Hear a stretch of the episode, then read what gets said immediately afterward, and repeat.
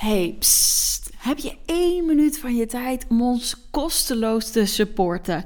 Ik denk het wel, voor als je altijd naar de taboekast luistert en helemaal achter onze missie staat om meer bespreekbaar te maken. Oké, let op. Je kunt gewoon blijven luisteren en dit is wat je doet. Je opent je show notes, je gaat naar de YouTube-link en je klikt even op abonneren. That's it. Zo kun je ons kosteloos supporten, ons naar de 1k abonnees helpen en kunnen wij nog veel meer mensen bereiken. Dankjewel en nog heel veel luisterplezier. Mwah.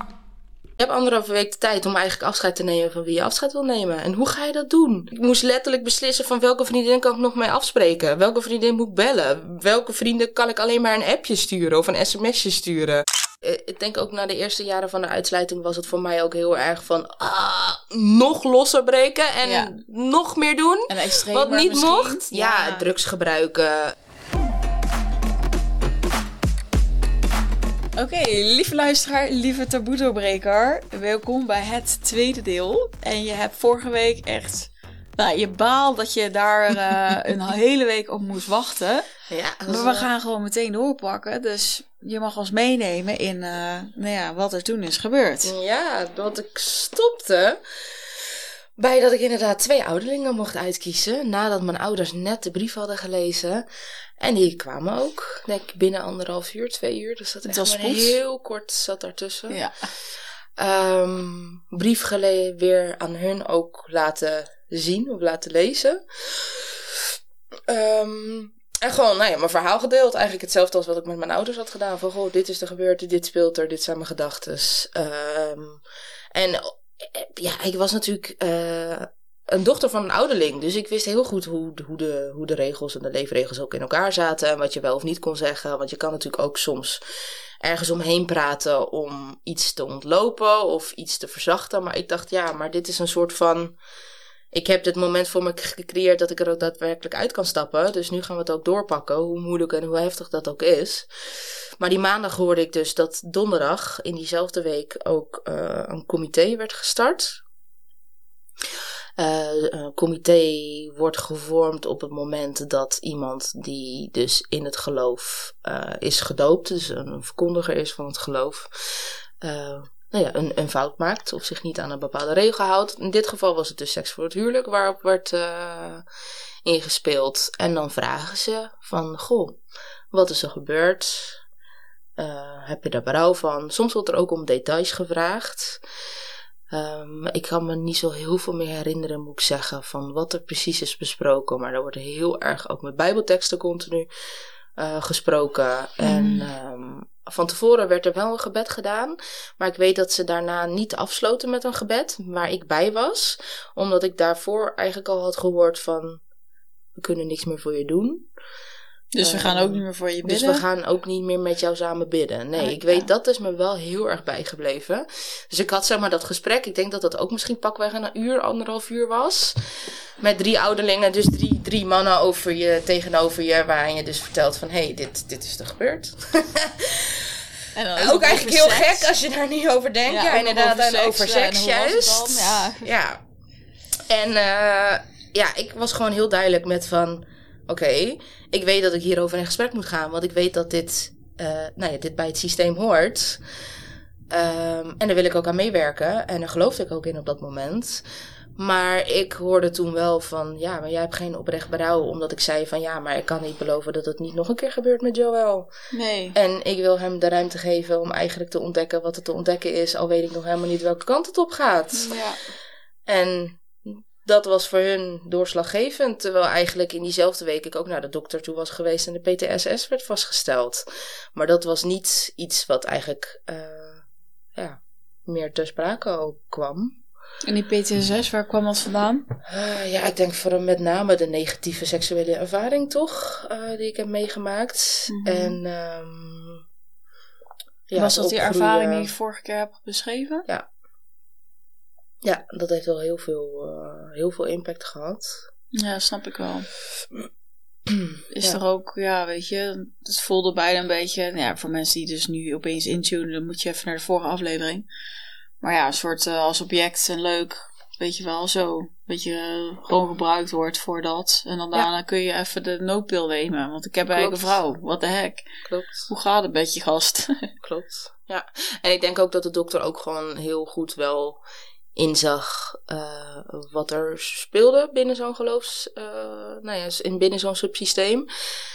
Um, en wat ik later ook ontdekte is het religieus traumasyndroom heeft ook heel veel gelijkenissen met PTSS. Alleen mm. staat dat nog niet in DSM, dus en kun je dus mensen meenemen van, oh, wat is dat eigenlijk precies? Ja, het religieus traumasyndroom, dat is eigenlijk uh, hoe het tot uiting komt, uh, de conditionering. dus uh, waar we het ook al over hebben gehad, het zwart-wit denken, het heel erg het negatief denken, het denken dat je continu wordt bekritiseerd, toch tot de puntjes perfectionistisch eigenlijk zijn, maar ook wereldvreemd zijn. Want ja, in hoeverre, in welke wereld ben jij opgegroeid?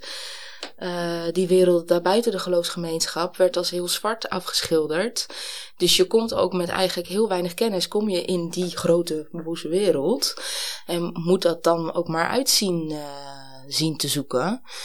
Uh, plus daarbij, wat met een uitsluiting ook gebeurt, en dat zal straks ook wel te sprake komen, is dat ook het contact met je familie en iedereen waarmee je een vriendschap hebt opgebouwd binnen die organisatie, in één klap ook verbroken wordt. Dus je wordt genegeerd.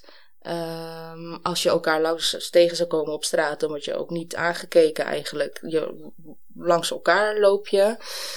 Uh, je wordt niet meer gebeld. Uh, je spreekt niet meer af met mensen. En dat heeft ook gewoon een hele diepe impact natuurlijk op, op jouw zijn. Als ja, moet je even voor. Ik zit mij voor te stellen dat mijn nou ja, oké, okay, partners anders, maar inderdaad, eh, je ouders of gewoon goede vrienden, dat die opeens gewoon doen of je niet bestaat. Ja. Maar dit is gewoon een heel rauw proces, wat, wat, wat, wat als jij uit de gemeenschap stapt. 100% want eh, wat ik zeg, uh, maandag gaf ik die brief aan mijn ouders. Donderdag hoorde ik dus, je wordt uitgesloten binnen anderhalve week, word ik bekendgemaakt op een bijeenkomst, op dinsdagavond dan, op zo'n vergadering. Uh, je hebt anderhalve week de tijd om eigenlijk afscheid te nemen van wie je afscheid wil nemen. En hoe ga je dat doen? Van 100, 200, 300 mensen die je gewoon in die afgelopen 22 jaar natuurlijk je, je band mee hebt opgebouwd. Uh, ik moest letterlijk beslissen van welke vriendin kan ik nog mee afspreken. Welke vriendin moet ik bellen? Welke vrienden kan ik alleen maar een appje sturen of een sms'je sturen? Uh, wie schrijf ik misschien nog een persoonlijke brief? Het was echt één grote chaos. Um, maar ook zoveel rust en helderheid die ik ook had in die anderhalve week. Dat is bizar als ik daaraan terugdenk. Want ik was zeker mijn ouders natuurlijk en mijn moeder ook. Ze waren heel verdrietig. Want ze wisten, oh, want dat is natuurlijk hun waarheid waar ze daar leven. Dat de uitsluiting ook wordt gezien als een liefdevolle regeling. Um, dat leren ze ook keer op keer op keer. Van het is liefdevol om geen contact meer te hebben met een uitgeslotene. Want dan kan een uitgeslotene gemotiveerd worden om een band met God te herstellen en wel weer terug te komen naar die organisatie. Um, en eigenlijk denk ik ook, tenminste wat ik nu, wat mijn persoonlijke ervaring heel erg is, is dat je heel erg analytisch ontwikkelt, maar eigenlijk je gevoel uh, eigenlijk een soort van blokkeert. Waardoor je niet altijd meer bij je gevoel en ook de lichamelijke sensaties kan, kan komen. Omdat je zo erg bent van ja, maar dit is fout, jij bent fout, jij wordt nu uitgesloten, dus ik moet het contact met je verbreken. En dat er ook mensen zijn die op me hebben ingesproken van ja, maar jij bent psychisch nu niet goed genoeg om deze keuze of beslissing voor jezelf te, te maken? Kun je niet jouw verhaal iets draaien waardoor ze terugkomen op een besluit en je toch niet wordt uitgesloten? Um, en inderdaad, heel veel huilen. Soms mensen die ook heel boos op me waren. Zo van, nou, wat ben jij nou? He, je was toch mijn voorbeeld? En anderen die wel heel begripvol waren en het begrepen van, oké, uh, je hebt veel meegemaakt en veel om nu te processen inderdaad voor jezelf. Neem de ruimte, maar we hopen wel dat je terugkomt.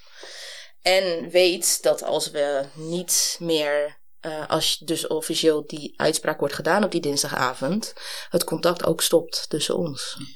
Ja, ik wil zeggen, want er is niemand die nog ooit dan contact heeft opgenomen. Want er kan er misschien een rebeltje over tussen zitten die denkt, nou, ik ga Zeker. toch eens even een appje sturen. Zeker. Nou, ik denk, um, ik moet dan even terugdenken. Kijk, eh, in het begin, nou ja, toen was ik dus officieel uitgesloten.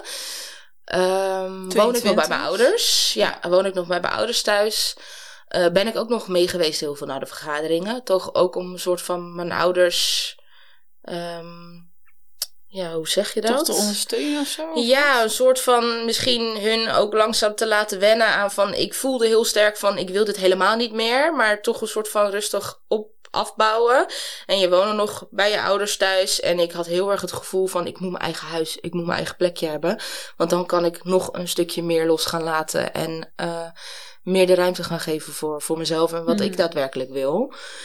Um, maar ik had eigenlijk binnen, binnen, nog niet eens binnen een half jaar mijn eigen huis. In november werd ik uitgesloten begin november. En in maart, begin maart kreeg ik de sleutel van mijn eigen huisje. Dus dat bracht toen zoveel, zoveel en rust. De tussentijd? Uh, ja, want toen heb ik dus wel contact gehad met mijn ouders.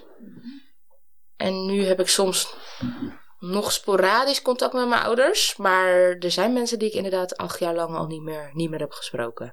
Eigenlijk alleen mijn ouders spreek ik af en toe sporadisch. Uh, maar dan is het meer van, het gaat niet goed met oma. Um, of um, pas geleden was er een brief van mij thuisgekomen bij mijn ouders. Dan kreeg ik een, een foto van, wil je je adres wijzigen? Deze brief is binnengekomen. Um, dus eigenlijk heel, heel zakelijk contact, laat ik het zo zeggen. hey, en uh, dat is denk ik ook wel uh, een vraag hè, die veel hebben. Van, ja, we hadden het natuurlijk ook even van tevoren over op de bank. Van, is het toch eigenlijk bizar dat je inderdaad, nou ja, dat dus je zo'n waarheid hebt. Dat zelfs je eigen kind, dat je waarheid boven je kind eigenlijk komt. Klopt.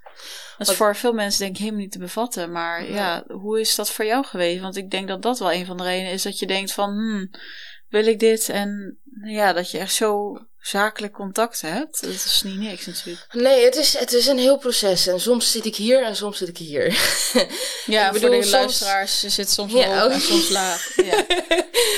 Ja. um, ik denk dat uh, het liefste zou je natuurlijk je, je, je ouders jouw leven willen laten zien. En um, contact en een band opbouwen met Joël. En straks ook ja, als, als gezin, weet je, met, met kinderen en kleinkinderen samen zijn. Tenminste, dat is wel altijd het, het, het beeld wat ik altijd van, van een jonge leeftijd heb gehad. Van zo oh, met een familie rijk bij elkaar zijn.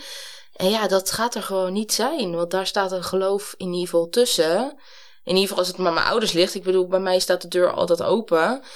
En wat mij vooral heel erg helpt, is dat ik dus weet van die conditionering. Want ik had hetzelfde gedaan als ik zelf ook nog Jehovah's getuige had geweest. Omdat je vaak niet beter weet mm. dan dat dit hetgene is wat je doet en dat dat goed is. Omdat het ook echt goed voelt. Omdat dat keer op keer werd gezegd.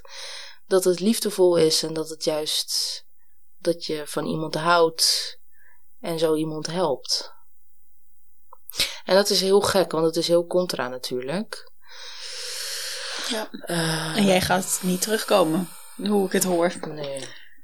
Nou, dat is misschien ook wel weer, want dat weten we natuurlijk niet. Dus we hebben je ouders hier niet zitten, maar misschien ergens ook wel een hoop.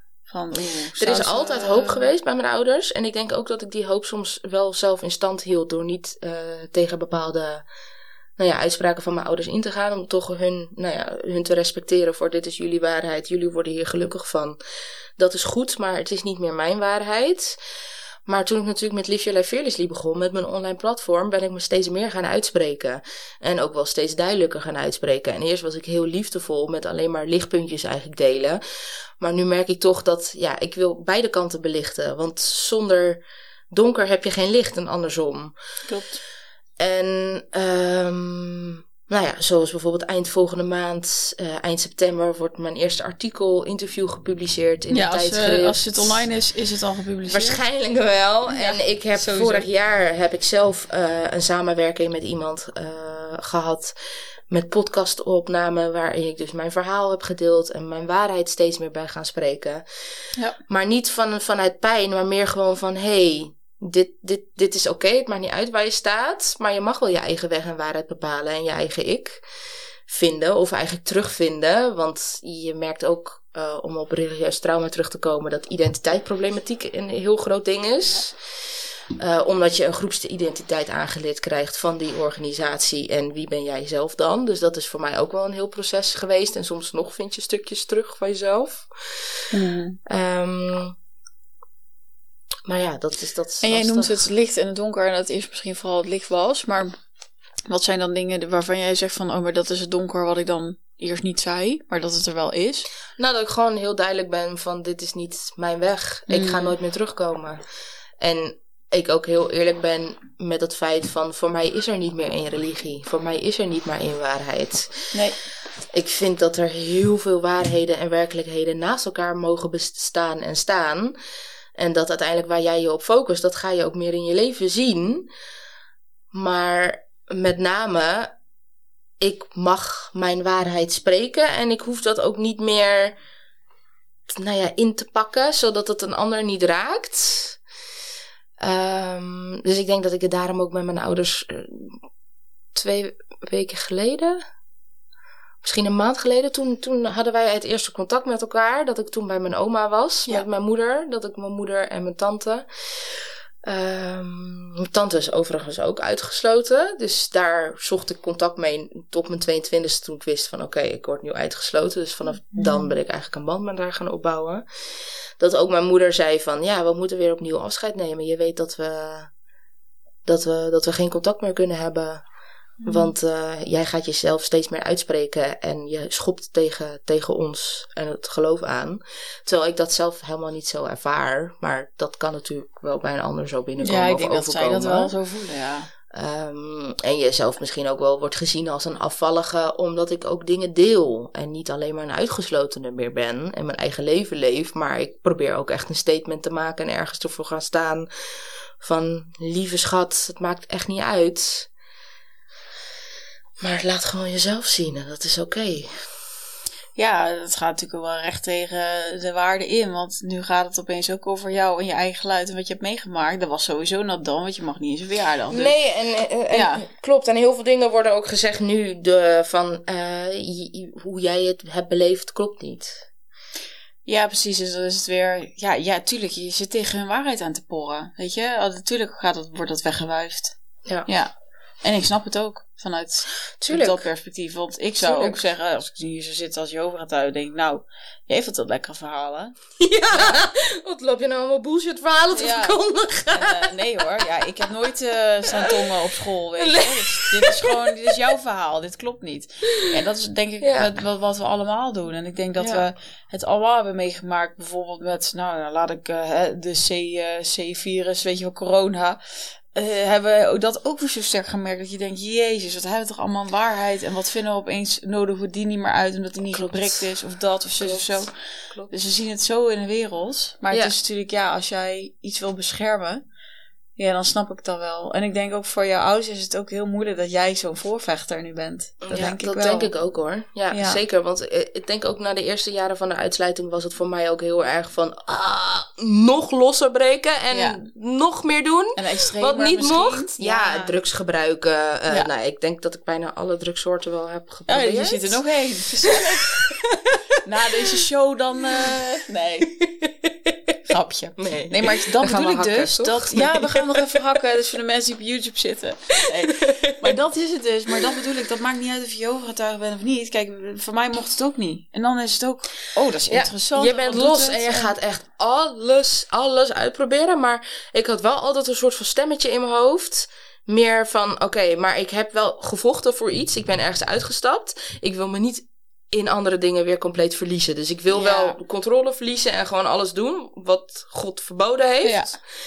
Maar het was niet zo van, oh, ik, dit, dit, of dit, uh, daar verlies ik me in. Dus dat is misschien ook wel, tenminste wel als ik dat terughoor van anderen, dat ze dat soms wel wat moeilijker vinden om, uh, ja, dat kan me wel voorstellen als je dus altijd zo hebt geleefd en dan helemaal de andere kant op ziet dat. En ja, misschien ben je niet zo verslaafd dat kan ook bijvoorbeeld. Dat kan natuurlijk ook. Dus dat snap ik wel, dat je dan uh, ergens in kan verliezen en denken, oh, dit voelt allemaal wel heel lekker en leuk en los en weet ik het allemaal wat. Ja. ja. Hey, jij benoemt het even, van, uh, of jij hebt het over uh, nou, een stukje ouders. Ik denk heel pijnlijk en alle tweede kanten, hoe dat dan botst, juist omdat jij je uitspreekt. Je zei ook van, um, hey, jouw vriend heeft natuurlijk ook heel veel gezien. Hoe is dat voor jullie? Want hij is eigenlijk, misschien is hij nog wel helemaal zonder Want hij is degene die heeft gezorgd dat jij. Uh, hè? Ja, ik denk zeker dat dat in het begin heel erg zo is geweest. Dat het de wereldse man is die Inasja uit de organisatie trekt. Um, en ook alles wat hij deed of zegt uh, was slecht door en door slecht. En um, zeker toen ik nog uh, die vijf maanden bij mijn ouders nog thuis woonde, ja, heb ik ook nog steeds heel stiekem dingen moeten doen. Omdat er toen eigenlijk ook nog steeds geen ruimte voor was. Dus ik was niet meer bij die organisatie, maar ik had nog steeds wel te maken met de regels van mijn ouders, waar ik ook van los wilde breken. Dus ja, wat ik toen deed was gewoon zeggen dat ik bijvoorbeeld, sorry papa en mama, een uur langer uh, moest werken. Uh, en dan gewoon heel snel daar naartoe kon rijden. En dan eventjes een uurtje met hem kon doorbrengen. En dan weer doorrijden naar Amsterdam. Dus je vond dan altijd ook wel weer je manieren om toch nog bij elkaar te zijn.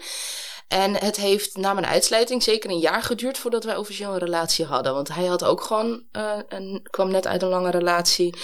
Had dingen te verwerken voor zichzelf. En wat hij altijd heel sterk had, wat ik heel mooi vind, is dat hij mij niet te veel wilde beïnvloeden. Omdat hij gewoon wel merkte dat ik heel snel me kon vastgrijpen aan de mening van anderen, want dan hoef ik niet mijn eigen keuzes en beslissingen te maken. En dan hoefde ik daar zelf geen verantwoordelijkheid voor te dragen. Mm. Omdat verantwoording dragen voor keuzes, dat is nog steeds iets wat ik soms heel spannend vind, omdat je dan bang bent voor de gevolgen. Mm. Um, dus dat was wel heel, ja, heel mooi. En we hebben ook wel contact, geen contact gehad, wel contact gehad. En uiteindelijk van ja, wat zijn we nou aan het doen? We moeten er gewoon 100% voor gaan. En, en nog steeds ga je nog dat. Steeds, ja. ja, zeven jaar nu. Ja. Nou, dat zou je ook kunnen gaan denken als ouder. Misschien, nou, het is niet zomaar iemand geweest. Het is zeker niet zomaar iemand geweest, nee. En hij, ik merk, weet wel dat hij heel veel woede nog steeds in zich heeft. Richting mijn ouders en richting de organisatie. Uh, hij vindt het soms ook moeilijk, omdat hij gewoon ziet en heeft gezien hoeveel pijn en verdriet mij bepaalde dingen ook natuurlijk hebben gedaan. Ja. En hij zou me het liefst willen beschermen voor al het verdriet van de wereld. Maar ja, dat is natuurlijk ook onderdeel van het leven, dat je allemaal je eigen rugzakje hebt. Ja, dat is heel lief, maar ja, dat is natuurlijk onmogelijk. Maar... Ja. hey, je zegt van, hé, ik heb veel uh, verdriet gehad, dat denk ik ook. Hè. We zitten hier best wel een beetje lollig en zo, maar ja. hè, laten we daar zeker niet overheen gaan, want ja, kun je ons eens meenemen? Is het dat je inderdaad momenten hebt? Is het dat je een hele tijd verdrietig bent geweest? Hoe ziet dat eruit als je op een gegeven moment echt uit bent? Ja, ik denk sowieso uh, op het moment dat ik hoorde dat ik werd uitgesloten. Ik ben altijd een heel gevoelig en emotioneel persoon geweest. En wat heel raar was, is dat ik toen op een gegeven moment een soort van muur om me heen had en er gewoon geen ruimte was voor emotie. Ik denk dat dat ook gewoon het overlevingsmechanisme mm. was van oké, je moet nu doorpakken en ik heb nu nog geen ruimte voor die emotie. Uh, maar toen ik alleen woonde in Amsterdam in mijn eigen huisje, heb ik heel veel huilend op de bank gezeten. Heel mm. veel verdriet gehad. Heel eenzaam ook vooral gevoeld. Ja, wat is het verdriet wat je dan voelde? Waar had het dan mee te maken? Ja, ik denk. Um, ja, een combinatie met zoveel, zoveel verschillende dingen. Mm ik denk toch het gemis van je ouders en, en het missen van, van vrienden. Mm. Um, soort van op social media dan nog af en toe iets voorbij zien komen. Dat bijvoorbeeld iemand trouwt of zwanger is. En dat je daar geen onderdeel meer bent van het leven van een ander. Maar je ook nou ja, de ander geen onderdeel meer is Want van jouw leven. Want je mag je dan wel nog volgen? Even, nou ja, dat was toen in de beginperiode. Was ik een soort van stalker. Dat ik nog niet iedereen had verwijderd. Maar... dus denk ik het eerste jaar, anderhalf jaar. Hey, psst. Heb je één minuut van je tijd om ons kosteloos te supporten? Ik denk het wel, voor als je altijd naar de taboekast luistert en helemaal achter onze missie staat om meer bespreekbaar te maken. Oké, let op. Je kunt gewoon blijven luisteren en dit is wat je doet. Je opent je show notes, je gaat naar de YouTube-link en je klikt even op abonneren. That's it.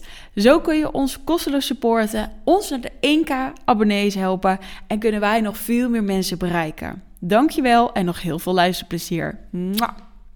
Uh, ja, ik wil zeggen dat zij, dat zij dan denken, joh, ik ga jou blokken, want je mag eigenlijk helemaal niet kijken. Klopt. Klopt. Dus maar ik weet nu zelfs nu dat er soms tegen meekijken. Want je kan natuurlijk op je verhaallijn op Instagram kun je zien wie er meekijkt, ook op Facebook. Ja, dus andersom ook. Stop met stalken. dus jullie kijken ook. ja. dus dat is. En ik denk, uh, ja, het gewoon niet weten wie ben ik dan? Wat heb ik dan te brengen in deze wereld? Wie, wat, wat moet ik doen met mijn leven? Want ik denk dat dat ook. Uh, ook gewoon heel, voor heel veel verdriet zorgde. Omdat ik denk, ja, maar wat jij zegt, ik leef naar een bepaald doel toe. Daar zet je je voor in. Dat is letterlijk jouw missie geworden. En dat valt weg. Wat ga ik nu doen dan? Wie ben ik? Wat, ja. Ja, wat je net zei, van dus je voelt, weet je, je bent een collectief iets. En dan opeens mag je wel zelf in het middelpunt staan en ook in jouw leven. Ja, en mag je dan inderdaad die ruimte pakken en grenzen aangeven en je uitspreken. En ja, dat is zo'n zo'n intensief proces ook wel geweest. Ja. Ja, maakt je sterker, maar lijkt me soms ook heel, wat je zegt, eenzaam ook. Helemaal dat je even tijdelijk... En wie snap je nou? Weet nou, je, misschien ja, zeker in het begin was het natuurlijk mijn tante. En ik had ook een hele lieve vriendin van de familie die ik kende. Die uh, ook bij mijn geboorte is geweest. Ze was iets ouder, maar was heel veel uh, bij mijn ouders thuis. Mm. Uh, zij was dan een paar jaar daarvoor uitgesloten. En nog een andere dat is toch wel veel als je dat nou zo al doet. Ja, ik had drie, drie personen. Drie personen die zeg maar uitgesloten waren. Waarvan ik dacht, oké, ik moet gewoon contact zoeken wel met mensen die, die mij kennen. Die mijn achtergrond kennen. En die weten hoe het is om Jovens getuige te zijn en uitgesloten te worden. En wat ik zeg dan, die vriendin nog steeds van de mbo-opleiding. Zij hebben me ook echt enorm gesteund. En ook nou, heel veel bij hun thuis geweest. En... Um, ja, dan begin je eigenlijk opnieuw met bouwen van welk werk ga ik doen. Want ik was altijd uh, iemand die geen carrière wilde maken. Want je carrière was in het geloof. Je geeft al je tijd in het geloof. Dus uh, wat ga je dan doen? En inderdaad, vriendschappen. Ja.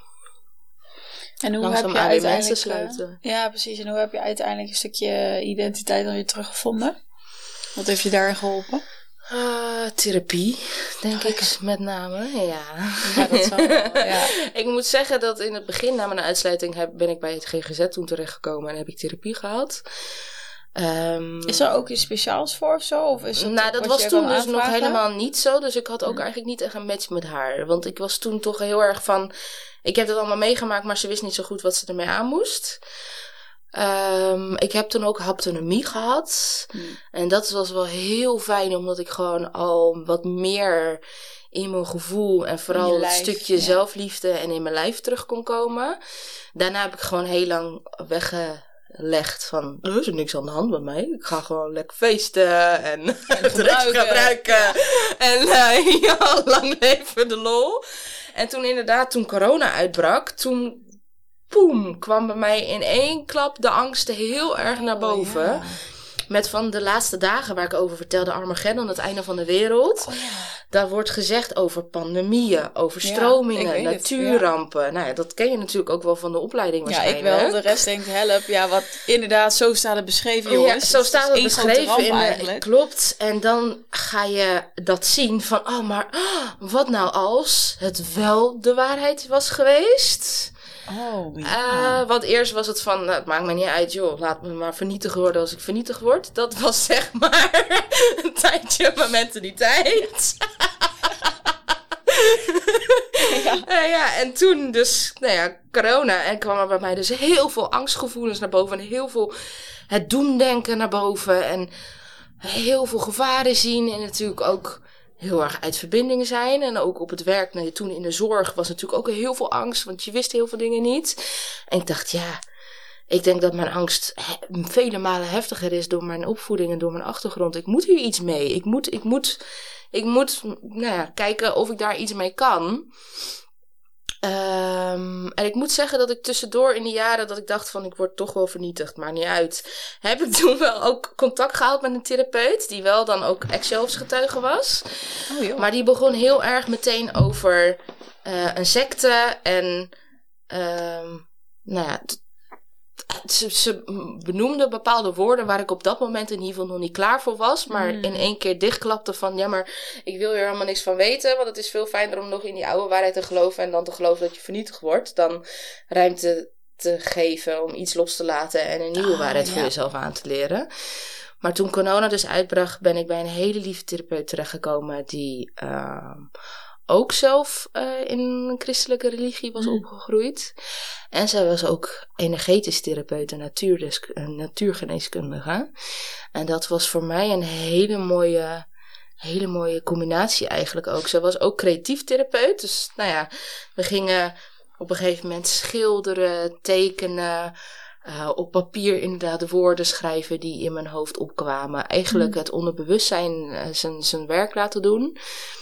Um, heel mooi. Ja, het was een heel, heel mooi proces. Wel een heel intensief proces. Ja, joh, vertel mij wat met de therapie. Ja, maar het was wel een heel mooi proces om steeds meer stukjes van mezelf terug te vinden. En ook te denken van, hé, hey, maar ik mag er wel zijn, weet je. Ik ben ook gewoon goed genoeg zoals ik ben. En ik mag gewoon keuzes maken voor mezelf die mij gelukkig maken, zonder bang te hoeven zijn over de mening van andere mensen. Ja, of schuldgevoel hebben of zo. Ja, precies. Of dan kijk je nou zitten, zit ik dan te denken. ja, dan zit nee, maar dat vind ik, echt, ik vind dat zo uh, stoer dan, weet je, als je dat hoort, het verhaal waar je dan vandaan komt. Ja. Ik ga eventjes wat luisteraarsvragen erbij pakken, want we hebben al een hele hoop uh, besproken. Ja, zeker. Ik ben benieuwd. Uh, nou, deze hebben we al gehad, hè, hoe de omgeving, familie heeft gereageerd. Die lijkt me wel crystal clear. Mis je de gemeenschap slash kerk wel eens? De, uh, de, de regels en de leefregels niet. De mensen, ja, soms wel. Ja. Zoals, um, natuurlijk, het gemis van je ouders blijft. Mm. En het gevoel van graag onderdeel willen zijn van uh, het leven van mijn ouders, dat blijft. Dus dat is denk ik met name de personen die ik echt het meest mis. En wat ik al eerder vertelde over dat toen ik bij mijn oma was, toen werd mijn moeder dus gebeld door um, een vriendin van haar, waar ik zelf ook altijd heel goed contact mee had. Ja, toen begon ik meteen te huilen. Omdat je dan wel zo voelt van, ik hoor jouw stem weer na, nou ja, zes of zeven jaar. Um, want volgens mij heb ik haar toen vijf of zes jaar geleden nog gezien op de crematie toen van mijn oma. Hmm. Um, dus ook elke keer op zo'n moment dat. Ja, het komt, soms komt het naar boven. Dat inderdaad ook met foto's bijvoorbeeld als Facebook foto's laat zien. Of nou ja, op uh, Google foto's. Dat je soms nog van kringen, congressen of vakanties die je dan wel met geloofsgenoten en vriendinnen en vrienden had. Dan denk je van, oh ja, ik mis jullie. Maar aan de andere kant ook weer niet. Omdat ik denk ik ook geen match meer zal zijn nu met de persoon die ik nu ben. Ja, op die manier. Ja, maar ik wou zeggen van het is ook zo gek dat je eigenlijk elke keer als er dan iemand ziek wordt of overlijdt, dat je elkaar dan weer ziet. Dat is ook weer zo pijnlijk. Want dat dan is het al pijnlijk en dan heb je dat ook nog. Klopt, dat was toen uh, was heel gek ook, want dat was dus ook de eerste ontmoeting van mijn vriend met mijn ouders. Oh, ja. Op de crematie van mijn oma. En ik werd toen gebeld van het gaat niet goed met oma, je moet nu naar het ziekenhuis komen. Dus ik ben toen ook naar het ziekenhuis gegaan. Joe was toen thuis gebleven. Die dacht, ja, ik ken eigenlijk al die mensen niet, dus ik geef jou de ruimte om nou ja, in ieder geval te, uh, afscheid te nemen op de manier zoals dat voor jou fijn voelt. En um, ja, toen overleed ze. En toen hebben we in die week heel veel contact eigenlijk met elkaar gehad. Dat ik mhm. ook heel erg betrokken was bij het samen organiseren. Wil je misschien ook nog spreken? Ik heb toen mijn nichtje volgens mij ook wat dingetjes gegeven. Want ik wilde zelf niet spreken, maar dan kon zij wat ervaringen van, nou ja, hoe was het met oma samen en herinneringen, zeg maar, delen. Mhm. Um, en die crematie, ja, mijn ouders hadden dus Joël nog nooit ontmoet. En toen waren we dus denk ik al 2,5 jaar samen inmiddels. Uh, dus ik weet nog, mijn vader heeft de stropdas van Joël uh, vastgeknoopt. En die hebben elkaar de handen gegeven. En eigenlijk een crematie binnen, binnen eh, nou ja, als je een van Jood's getuigen bent, is vaak een bijbellezing een onderdeel van, jouw uh, van jouw afscheid. En daarnaast worden ook wel herinneringen gedeeld en kun, kan iedereen spreken die wil spreken. Maar die Bijbelse lezing was ook wel heel erg gericht op een uitgeslotene van je doet je verdriet, je oma heel veel verdriet, je wil haar toch wel terugzien in het paradijs. Dus onder, de onderliggende toon was ook wel een soort van een motivatie van hopelijk pikt die Nasje wat dingen op en kom je terug. En daarna sta je meestal nou ja, op een, rijtje naast elkaar met de condoleance. En het was zelfs ook zo um, dat sommigen mij in de armen vlogen en super emotioneel waren van ik kan je nu vasthouden, ik kan je nu weer even insluiten. Er waren mensen die me een hand gaven waarmee ik de nou ja, allerdiepste connectie eigenlijk had in de jaren daarvoor dat ik nog wel in die organisatie zat. Maar er waren ook mensen die letterlijk om mij heen liepen en Joël een hand gaven. En Joe zei: Sorry, maar als je mijn vrouw geen hand geeft, dan kun je bij mij ook doorlopen. Dat was wel, hij moest zich heel erg inhouden. Ik voel de boosheid weer omhoog komen. Maar ja, het is zo gek. Je negeert ja, het is zo gek. Het is... En dat als partner te zien, ik snap dat wel. Ja, en ik was vooral heel blij, omdat ik weer eventjes de mensen kon zien die ik al zo'n tijd niet had gezien. Dus ik had gemixte nou ja, emotie, verdriet. Tuurlijk het verlies van oma, het afscheid van oma. Maar ook een soort van, oh, ik kan weer even mensen vasthouden die ik al een tijdje niet heb gezien en gesproken. Uh, maar ja, anderzijds, het zijn wel de mensen die ja, inderdaad niet, je toch hebben buitengesloten. En je in ieder geval niet accepteren om de persoon die je nu bent. Ja.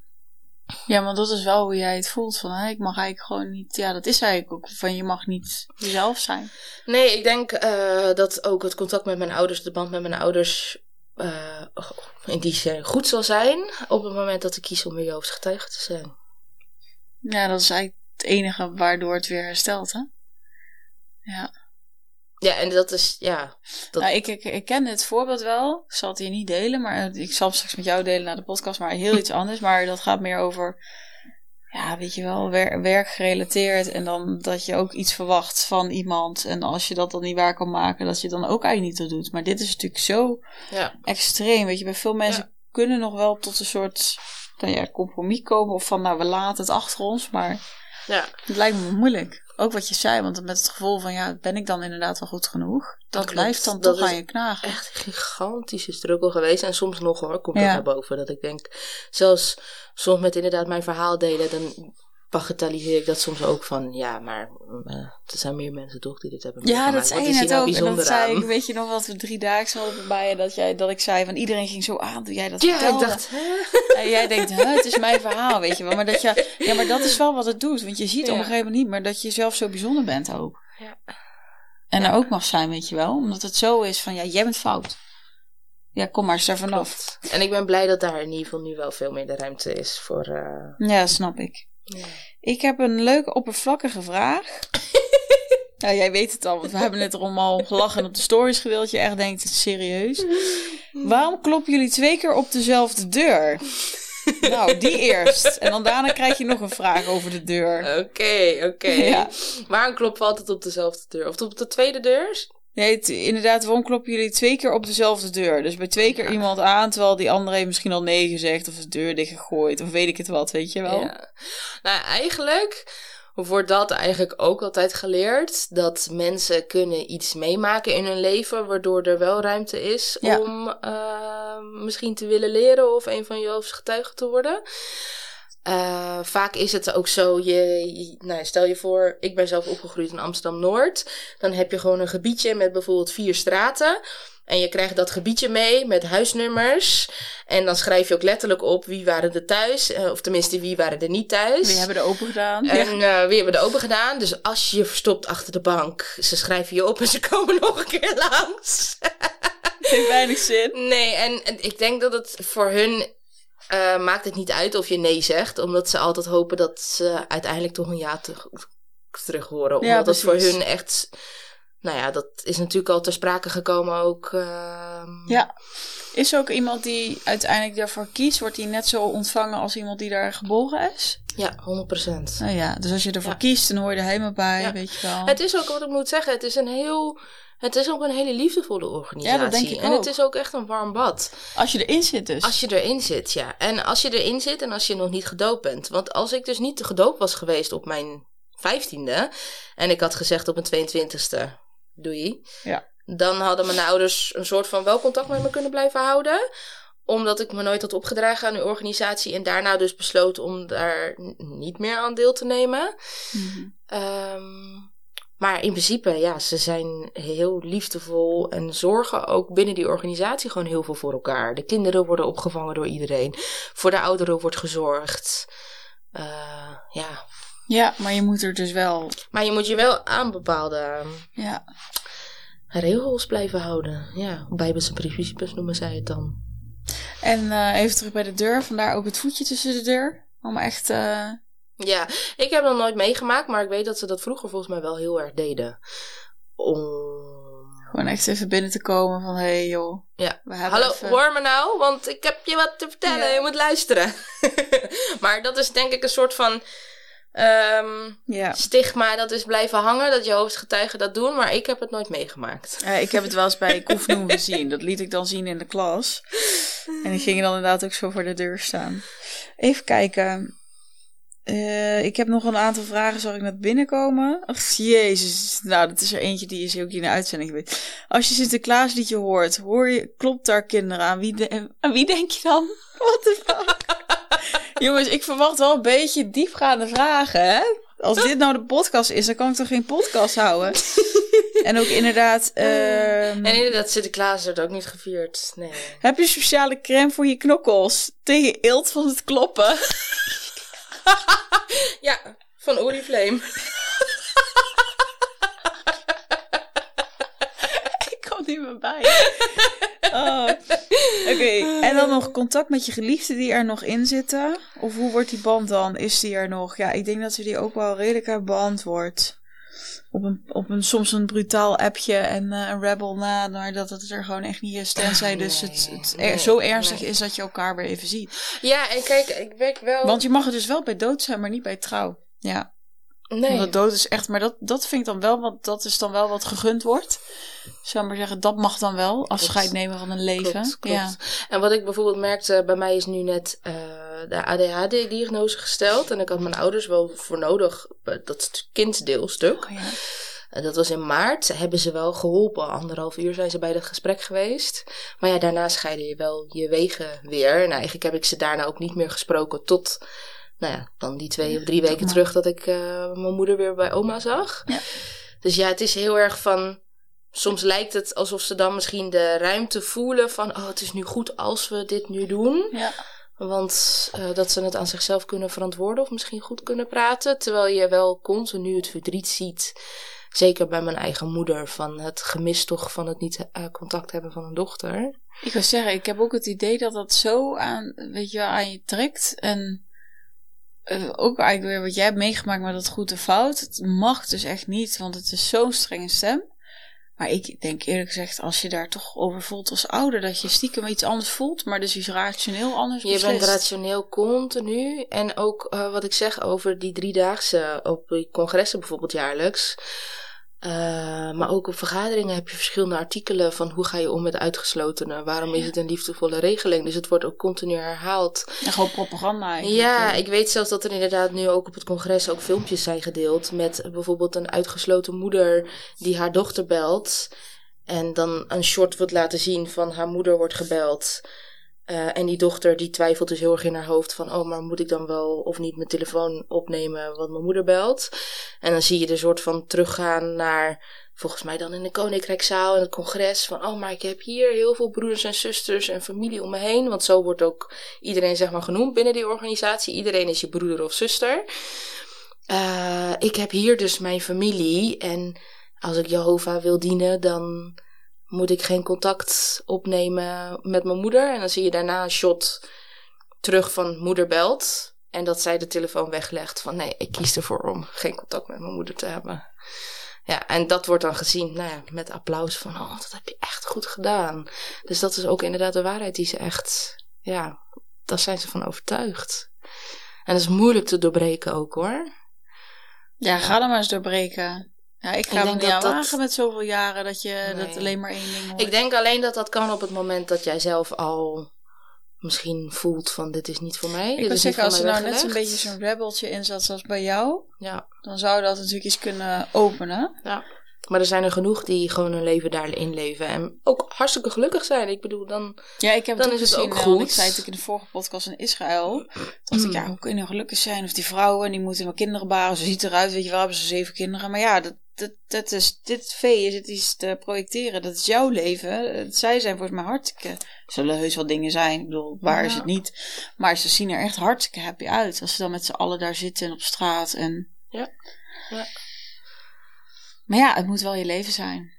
Ja. En die van mij was het niet. Nee. nee anders hadden we hier nu niet gezeten. Hé hey, lieverd, we gaan hem zo uh, bijna afronden. Je hebt natuurlijk al iets verteld over waar je nu mee bezig bent. Wil je daar nog iets over vertellen? Want is het ook echt dat je hè, mensen daar meeneemt? Is het jouw werk dat je inderdaad hierover spreekt? Of ben je ook echt uh, ben je mensen aan het begeleiden ook hierin? Want ik kan me voorstellen dat er wel mensen ook vanuit het verhaal ook weer naar jou willen komen. Klopt, klopt. Ik ben dat echt aan het opbouwen nu. Uh, ik ben onwijs dankbaar dat ik gewoon nu bijna nu op 380 volgers zit. Nou, en, na deze podcast uh, weer wat meer. Ah. en wat ik vooral heel erg mooi vind, is van ik probeer in kwetsbaarheid mijn verhaal te delen. Al zijn het gewoon stukken waar misschien een ander niet zo snel over zal spreken. Maar juist dat weer ruimte creëert ook bij anderen om wel dat gesprek aan te gaan. En wel te delen waar ze mee zitten. Maar ook te zien van het maakt ook geen ene fuck uit waar je in zit of wat je hebt meegemaakt. Hou alsjeblieft vast aan die lichtpuntjes en het kan ook beter worden. Je kan ook je leven opnieuw opbouwen. Je kan ook je eigen waarheid en weg vinden. Uh, in wat voor keuzes maar ook. En uh, ja, probeer dat dan vooral ook te doen vanuit de liefde voor, voor jezelf. Ja, en um, ik denk dat sowieso het spreken is voor mij wel heel erg weggelegd. Dus daar zou ik zeker ook veel meer mee willen doen. Misschien ook podium spreken of mijn verhaal delen. Waardoor je nog meer de verbinding kunt vinden met anderen. Uh, dat ze ook een andere weg of voor zichzelf kunnen gaan kiezen. Ja, mooi. Ja. Nou, dankjewel. We gaan daarmee afsluiten. Ja, ik heb uh, anderhalf uur uh, heerlijk geluisterd naar je verhaal. Soms, uh, wow, weet je wel, wat, wat een verhaal. En de andere keren ook gelukkig heel erg gelachen. Dat denk ik ook dat dat heel belangrijk is soms in je heling. Maar ja, wat ik zeg, je bent echt de voorloper in uh, je eigen route. En dan ook zoveel durven achter te laten. Echt ja, ongegeneerd voor jezelf kiezen, je eigen leven. Ik denk dat het heel veel mensen heeft geïnspireerd. Dankjewel. Ja. Ik vind het ook echt onwijs bijzonder. En dankjewel ook gewoon voor deze kans. En dat we hier samen kunnen zijn. En dat ik ook volledig gewoon mezelf kan zijn. Ja. Gelukkig. En, uh, hey. Ja. Nee, en ik denk inderdaad dat het ook kan. Gewoon humor tussendoor en uh, af en toe ook lucht tussen de wat ja. zwaardere onderwerpen. Ja, zeker. Dus uh, we gaan hem lekker afronden. Ik kijk weer even naar de mensen die wel op YouTube zitten. Dankjewel. Spreken jullie volgende week met een ontzettend tof nieuw thema. En ja, weet je, laat uh, Inasha wat weten, laat ons wat weten. Ja. Vinden we super tof. En wat we vorige keer al zeiden, misschien is hij al geweest, maar de Instagram Live kun je ook nog al je vragen stellen uh, die je nog eventueel hebt naar deze twee podcasts. Nou, ja, wij spreken je bij de volgende. Doei! Doei.